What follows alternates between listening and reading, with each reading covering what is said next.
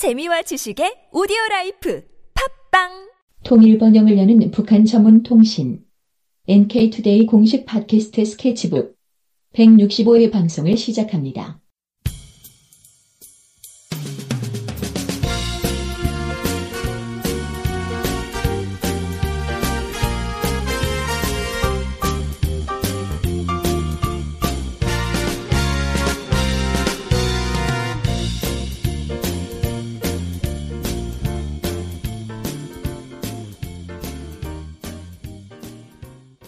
안녕하세요. 북한의 오늘 날이네요. 그렇죠. 자, 우리가 이 외화주 이 방송을 이 구조적 왜곡과 총체적 무지가 재앙을 일으키기 때문에 네. 이 북한을 보는 정확한 인식이 필요하고 그 출발점으로 NK투데이라는 방송을 하고 있는 겁니다. 네, 재앙을 막기 위한 방송이네요. 그렇죠. 자, 우리 오랜만에 소개 한번 해볼까요? 아, 예. 문경환입니다. 반갑습니다. 뭐 하시는 분이세요? 아, 전 NK투데이 기자입니다. 네, 기획실장. 네, 네, 기획실장이고. 맞습니다. 지금 심각한 문제가 발생했어요, 사실. 네. 그, 이번에 언론 그 법 시행령이 개정이 돼가지고. 네. 언론사 가 취소될 상황에 지금 5인 이하 상근 상시 인력을 고용해야 네. 유지가 된다는 거잖아요. 네, 그리고 뭐 연 매출 천만 원 이상 어, 매출도 있어? 그런 규정도 있다는 얘기가 있더라고요. 그거 한번 좀 확인해 봐야 연 매출 천만 원이면은 뭐 가능은 하겠네. 네. 근데 참 이 이제 이 소형 인터넷 언론사들을 다 죽이는 네네. 시행령이 된 거죠. 어, 근데 생각해 보면 좀 이상하지 않아요? 언론의 자유라는 게 음. 연매출이 얼마 있어야 되고 기자가 몇 명 있어야 언론사로 인정해 준다는 기준은 누구마 누가 정하는 거죠? 그건? 그 위헌적 발상이네요. 기본적인 언론 출판 집회 결사의 자유. 뭐 요즘 다 보장되는 게 없지만 어, 언론은 그 자기가 하고 싶으면 하는 거 아닌가? 그렇죠. 왜 기자가 다섯 명 이상이어야 되는지 음. 그 다섯 명의 기준은 누가 정한 건지 예. 연매출은 왜 또 천만 원 이상이어야 되는지 어, 그래서 이제 그 기준으로 보면 지금 1년 유예가 됐잖아요, 시행을. 네, 네. 그래서 내년 이맘때가 되면 음. 어, 언론사 자격이 박탈될 수도 있다는 거죠. 그렇죠. 어. 음. 우선 오늘 카드라 통신부터 시작을 해볼까요? 네네. 뭔 주제입니까, 오늘? 자, 그 북한 인권 문제를 좀 다뤄보려고 하는데 네. 이 북한 인권 문제 때 항상 많이 나오는 근거가 바로 탈북자들의 증언들 아닙니까? 네, 네. 근데 이 탈북자들의 증언이 과연 신뢰할 수 있는가? 이 부분에 대해서 좀 집중 다뤄보려고 하는데 그 북한 인권 문제를 고발한 탈북자들이 많이 있는데 그 중에 이제 딱 떠오르는 사람이 있습니까 혹시? 그 신예가 있고 예. 또 이게 전통적인 인물이 아. 있고 뭐 다양한데 네. 일단은 뭐 가장 유명세를 탄 사람 은 신동혁 씨. 그렇죠. 최근에 또 무슨 박 뭐 누가 있던데 그 박연민가? 박연미요. 예. 그 친구가 또 네. 자주 나오더라고요. 네. 네, 그 이제 신동엽 씨 같은 경우는 자신이 정치범 소용소 출신이고 음. 거기서 고문도 받았고 막 거기서 뭐 어머니가 사형도 당했고 막 이런 이제 얘기를 네, 네. 했단 말이에요. 아주 유명해졌죠. 뭐 전 세계 돌아다니면서 뭐 얘기를 하고. 자서전도 쓰고 유엔 인권 음, 그 유엔에서 북한 인권 조사위원회 예. 여기에서 이 사람의 증언을 많이 채택을 했죠. 그렇죠. 걸 근거로 해서 북한 인권 무슨 권고안도 만들고 뭐 네. 이런 식으로 한 거지. 그렇죠. 않습니까? 그렇죠. 근데 이게 올해 초에 신동엽 씨가 자기의 자서전 내용의 이제 핵심적인 부분들을 음. 부정을 했어요. 아, 내가 틀렸다. 어, 잘못 얘기한 거다.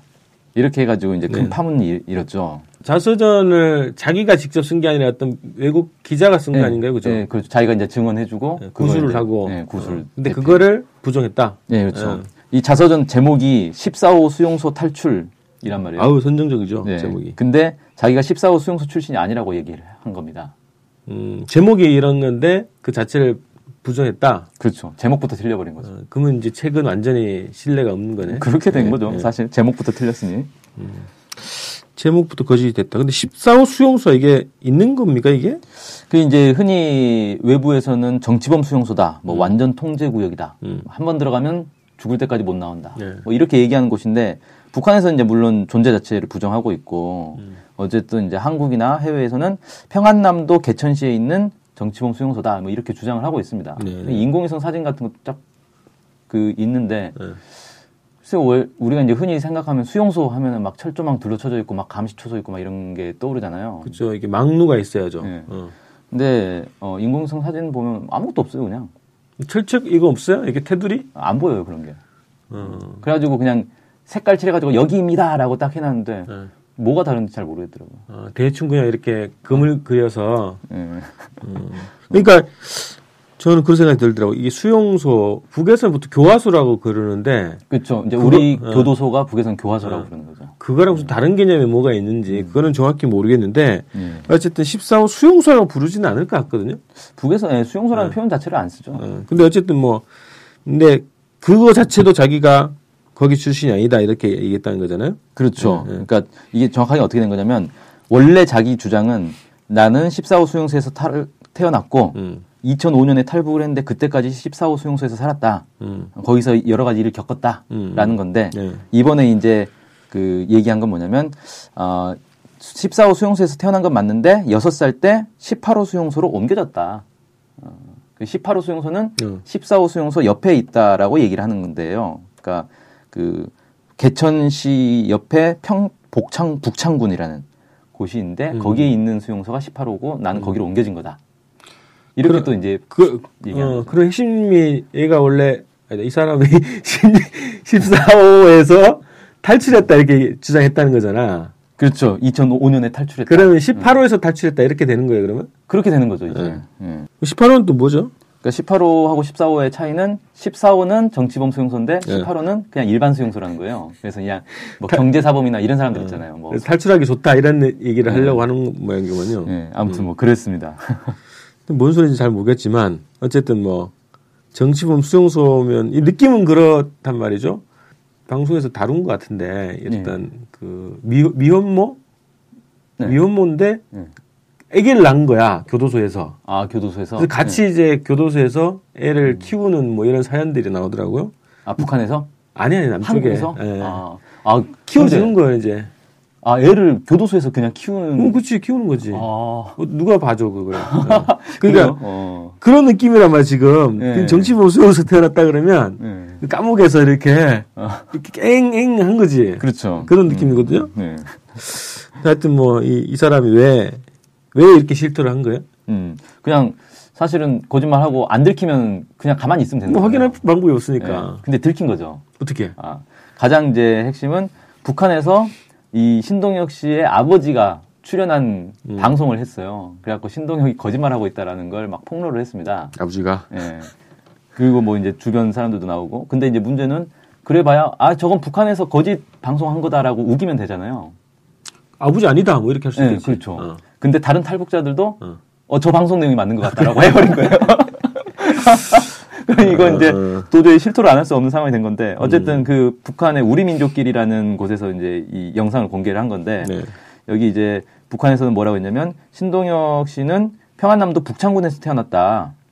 그 얘기는 18호 수용소라고 하는 거 뭐 주소는 맞네요. 예, 예. 그러니까 그 북창군에서 태어났다라고 얘기했기 때문에 자기는 뭐 14호 수용소에서 태어났다라는 말은 일단 성립이 안 되는 예, 거고. 성립이 안 되는 거고 여섯 살때 사진을 공개를 했어요. 아버지가 예. 예. 그 여섯 살 때 사진을 공개했는데 그 탈북자들이 그 사진을 보고 어 이거 좀 이상하다라고 음. 한 거죠. 왜냐하면 그 옷이 입고 있었던 옷이 그때 이제 김일성 주석의 생일을 맞아가지고 주민들한테 나눠준 옷이었다는 거예요. 나눠준 옷. 음, 음, 그런데 수용소에 있는 사람들은 이런 옷은 받지를 못한다는 거죠.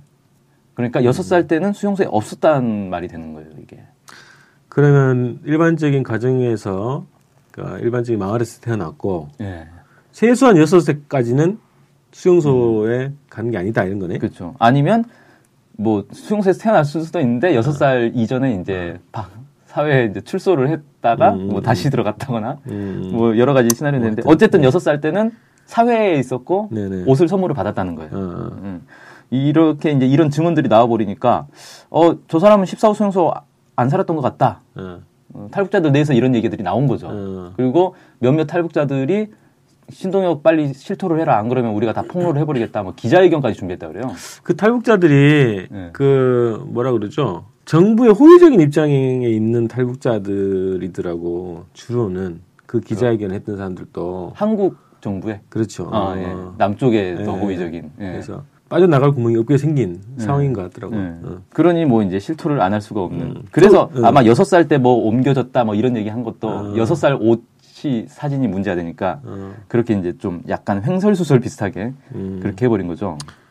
또 있어요 거짓말한 게? 예. 그 다음에 이제 자기가 거짓말이라고 실토한 게 음. 이제 13살에 고문을 받았다라고 했는데 그게 아니고 20살에 고문을 받은 거다라는 거고 고문을 받은 이유가 음. 그 어머니와 형의 탈출 시도와 관련해서 이제 고문을 당했다. 어, 엄마와 형이 수용소를 탈출하려고 했는데 그 정보를 캐내려고 자기가 고문을 당한 거다. 음, 라던 거였는데 그게 아니고 2001년에 두 번째 탈북 이후에 어, 고문을 당한 거다. 이렇게 이제 번복을 했죠. 뭔 아니 뭔 소리인지는 모르겠어요. 이사 주장이 예. 그러니까 이제 막 이게 덕지덕지 된 것 같은데 이게 이 주장이 그러니까 정, 예, 정리하면 이런 거죠. 이 사람이 원래는 자기가 수용소에 이제 어머니, 형 이렇게 다 같이 수용소에 있었는데 어. 자기 어머니랑 형이 수용소를 탈출하려고 했다는 거예요. 음. 그게 이제 알려지면서 음. 자기가 붙들려 가가지고 어 뭐 사실대로 풀어라 이러면서 고문을 당했다는 거죠. 그게 13살 때. 어. 그렇게 얘기를 했는데 어. 자서전에 그렇게 나오는데 이번에 이제 실토한 건 아 그건 아니고 음. 예, 2001년에 그러니까 20세에 고문을 받은 거고 음. 그거는 어머니 형하고는 관계없이 자기가 이제 탈북을 했다가 다시 잡혀와 가지고 고문을 당한 거였다. 이런 식으로 번복을 했다는 거예요. 이 사람이 그 뭐요 탈북을 그래서 어디서 탈출했다는 거야? 18호에서 탈출했다는 건가 지금? 지금은 그렇게 되는 거죠. 지금은 어. 지금으로서는. 음. 그리고 이제 탈출이 쉬운가 보네. 두 번이나 탈북을 했어요. 이 예. 사람이. 그것도 이제 북기 공개한 영상에 그렇게 나오는 건가요? 어, 북에서는 뭐라고 했냐면 그 고문 받은 게 아니라 이 사람이 그 일을 하다가 다쳤다는 거죠. 음. 음, 그 어디서 일을 했다더라? 뭐 탄광에서 일을 했다던가. 아무튼 일을 하다가 다친 자국이다. 음. 음, 그래서 무슨 고문하고는 관계 없는 거다 이렇게 얘기를 했고 이게 이제 또 뭐 여러 탈북자들의 또 증언들이 있었어요. 자기가 이제 그 어머니와 형이 사형을 당했다라는 건 북에서도 이제 얘기를 했거든요. 살인죄로 사형을 당한 거다. 거기 그런 게 있지 않았어요? 아주 막 그 엽기적인 살인을 했다고. 음, 어 그런 그 식으로. 이 엄마랑 뭐 아들인가요? 형, 형. 형이. 예. 그러니까 그 엄마랑 아들이지. 그렇죠. 엄마랑 아들이. 둘이가 공모를 해가지고 예. 엽기적인 살인을 했다라는 게 북의 주장이더라고. 그렇죠. 예. 예. 그러니까 보통 그렇게 되면 이제 북에서 사형을 하는데 그런 이제 재판해가지고 사형 판결이 나오잖아요. 네. 근데 그 주민들이 청원을 할 수가 있대요. 공개 처형을 하라고. 어, 공개 처형을 하라고 청원을 해서 그게 받아들여지면 공개 처형을 한다는 거예요. 아 무섭다. 이 주민들이 너무 열받으면 저 아. 저런 놈은 정말 어, 죽어도 싼 놈이다. 아. 어, 우리가 저 죽는 걸 우리 눈으로 보겠다. 이런 이제 청원을 한다는 거죠. 음. 좀 그런 제도가 있다고 하더라고요. 그게 이제 북의 그 재판 재판관이 인터뷰에서 그런 얘기를 했어요. 어. 음. 아무튼 그런 제도가 있어서 아마 이게 이제 공개 처형으로 간 것 같아요. 하도 그런 이제 엽기적인 사- 살인 사건이다 보니까 음. 그거를 이제 본 사람이 있다는 거예요. 아, 사형 장면을 네, 사형 장면을 본 음. 사람이 있고 탈북자 중에 네, 탈북자 중에 음. 그 사람이 또 이제 증언을 한 거죠. 음. 음, 그래서 어 저 사람 사형 살인죄로 사형 나온 거 맞다. 자기가 봤다. 음. 이렇게 또 이제 얘기를 해버린 거죠. 음. 그래 그 다음에 다른 탈북자들의 또 관련 증언이 또 있어요?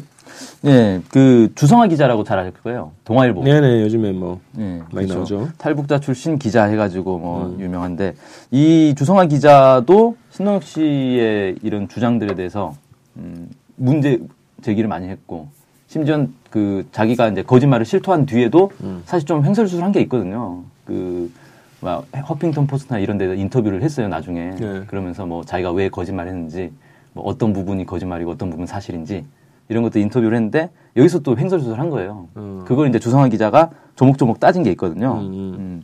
그래서 일단 뭐 보면 18호 수용소가 이제 그 신동혁 씨 같은 경우는 18호 수용소가 자기 6살 때 만들어 새로 만들어졌다는 거죠. 그래서 거기로 옮겨간 거다라고 음, 했는데 음. 그게 아니고 주성환 기자는 18호 수용소는 1958년에 만들어진 거다. 옛날부터 원래 있던 거다. 두 사람 다 확인할 게 없어요 이 주장을. 네, 그렇죠. 음. 그리고 여기서는 그 1980년대부터 이 경미한 사람들을 사면을 해주기 시작했다. 그래서 아마 신동엽도 그때 사면 받아서 나왔을 거다. 그러니까 그런 옷을 입을 수 있었다. 이런 식으로 이제 뭐 얘기는 하고 있는데. 아니 여섯 살인데 무슨 사면을 받아? 그러니까 좀 웃긴 거죠. 어. 여섯 살이 죄를 죄를 짓고 들어간 게 아니라 그냥 거기서 태어났다는 얘기밖에 안 되는 건데. 어, 태어나자마자 범죄자가 되는 거야? 근데 보통 우리도 그 아까 이제 한국의 교도소에서도 애가 태어나는 경우가 있다 했잖아요. 네. 거- 거기서 키우는데 아마 제가 알기로는 18개월까지만 키울 수 있고 그 이후에는 밖으로 나가야 된다고 그 그러더라고요. 무슨 뭐 고아원이나 뭐 이런 네, 데로. 그런 데로 가야 되는 거죠. 음. 친척으로 보내든지. 그 왜 그러냐면 그때부터는 애가 기억을 할 수 있기 때문에 커서 어. 어, 그러면 이제 어렸을 때 교도소에서 잘한 걸 기억하면 음. 좋지 않잖아요. 예, 예. 그래서 그때까지만 키울 수 있고 그 음. 이후로는 무조건 나가야 된다고 네, 하더라고요. 네, 네. 근데 여기서는 뭐 여섯 살 때까지 수- 교도 수용소에 뭐 같이 살았다. 뭐 음. 이게 참 하- 희한한 건데. 주성아 기자도 전뭐 크게 신빙성은 안 나지만 어쨌든 서로 서로 다른 얘기 하고 있다. 네. 그렇죠. 음. 그래서 어쨌든 그 주성환 기자 얘기는 그 이제 옷 얘기를 또 하는 거예요. 여섯 살 때 입었던 그 사진에 나온 옷은 분명히 이거는 그 김, 김일성 주석 생일에 맞춰서 이제 나온 선물이 맞고 음. 이거를 입고 있었다는 건 이 사람은 그 전에 뭐 그러니까 애초에 수용소에 간 적이 없거나 아니면 그 전에 나온 사람이다. 참여를 받아서 다른 이제 일반 뭐 이렇게 옮겨졌다. 네, 그렇죠. 그럴 수밖에 없는 건데, 음. 근데 이 신동엽 씨는 뭐라고 주장했냐면 자기는 뭐 김일성 주석도 모르고 자랐다. 어렸을 때부터 수용소에서 자라가지고 음. 뭐 이런 얘기, 뭐 전기 철종화를 넘어서 목숨 걸고 탈출했다. 뭐 이런 얘기 하는데 그다 거짓말이 아니냐. 뭐 굉장히 이제 선정적인 게 네. 발언을 많이 했네요. 그렇죠. 음. 음. 전기 철조망. 또리 장군에 나오던 그 장면이 생각나네요. 또 좀 황당한 게 뭐 이런 것도 있어요. 두 번이나 탈북을 했단 말이에요. 전기 철종화를 넘어서. 네. 예. 그러면 당연히 탈출을 했을 때 잡혀가면 음. 어떻게 되겠습니까? 저 그 어목한 이 경비 하에 있는 수용소를 탈출했다 그러면 네. 독방을 가거나 근데 이 사람 신동혁 씨나 아니면 이런 이제 정치범 수용소에 대해서 증언하는 탈북자들은 대부분 뭘 하냐면 네. 탈출하다 걸리면 총살이다 무조건. 어, 그래 총살 당한 사람 많이 봤다 탈출하다 걸려서 어, 어. 이렇게 주장을 하고 있어요. 예. 그럼 본인은 왜 총살을 안 당했냐 이거예요. 음. 그래서 물어봤어요. 본인은 근데 어떻게 해서 총살을 안 당하고 살아남았냐. 그랬더니 뭐라고 답을 했냐면 음. 내 경우에는 운인지 아니면 내가 너무 멍청해서 자꾸 탈출했던 건지 모르겠다. 이게 무슨 소리 이게? 멍청한 게 맞네. 어, 이게 자기 입에서 뭐가 나오는지 잘 모르는 것 같네요. 예. 어. 자, 이게 하여튼 거짓말, 그러니까 기본적인 그 전제 자체가 무너진 거라 이 발언의 신빙성이 다 무너진 경우 같은데요. 그렇죠. 예, 그러니까 정치범 수용소에서 살았다라고 얘기했는데 음. 알고 보니 정치범 수용소에서 산 적이 없는 게 돼버리니까 음, 음. 그 안에서 있었던 일은 다 이제 믿을 수 없는 거 아닙니까? 다 그래서 근데 이 사람이 뭐 자서 자서전을 발간하고 음. 또이 사람의 증언을 가지고 유엔에서 북한 인권 문제 제기를 하는데 중요한 또 근거로 삼았단 말이죠. 그렇죠. 와, 그럼 이거는 세계를 속이는 남자네. 어 그렇죠. 국제 사회가 그냥 이 사람 마- 말 한마디에 흔들흔들 해버린 거죠.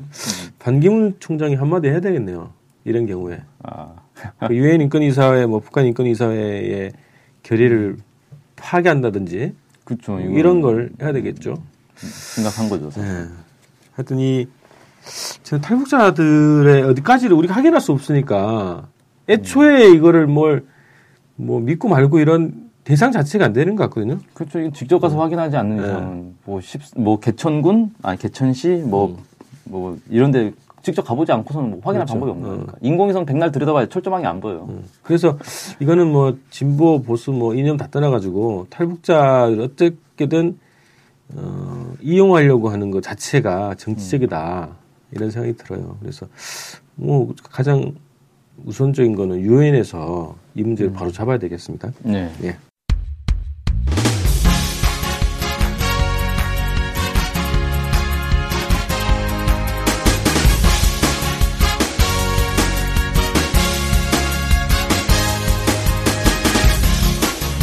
팟캐스트 많이 들으시나요? 그럼요. 구독하는 방송만 10개 정도 됩니다. 와, 와.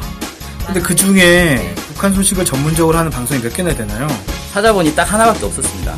바로 NK투데이 공식 팟캐스트 스케치북이죠. 어, 어쨌든 통일을 좀 하려면 그 상대방이 북한을 정확히 알아야 되잖아요. 근데 그런 팟캐스트가 하나밖에 없다니 정말 안타깝네요. 그래서 스케치북을 꼭 들어야 하는 겁니다. 네. 통일을 꿈꾸는 국내 유일 북한 소식 전문 팟캐스트 스케치북 많은 청취 부탁드리겠습니다.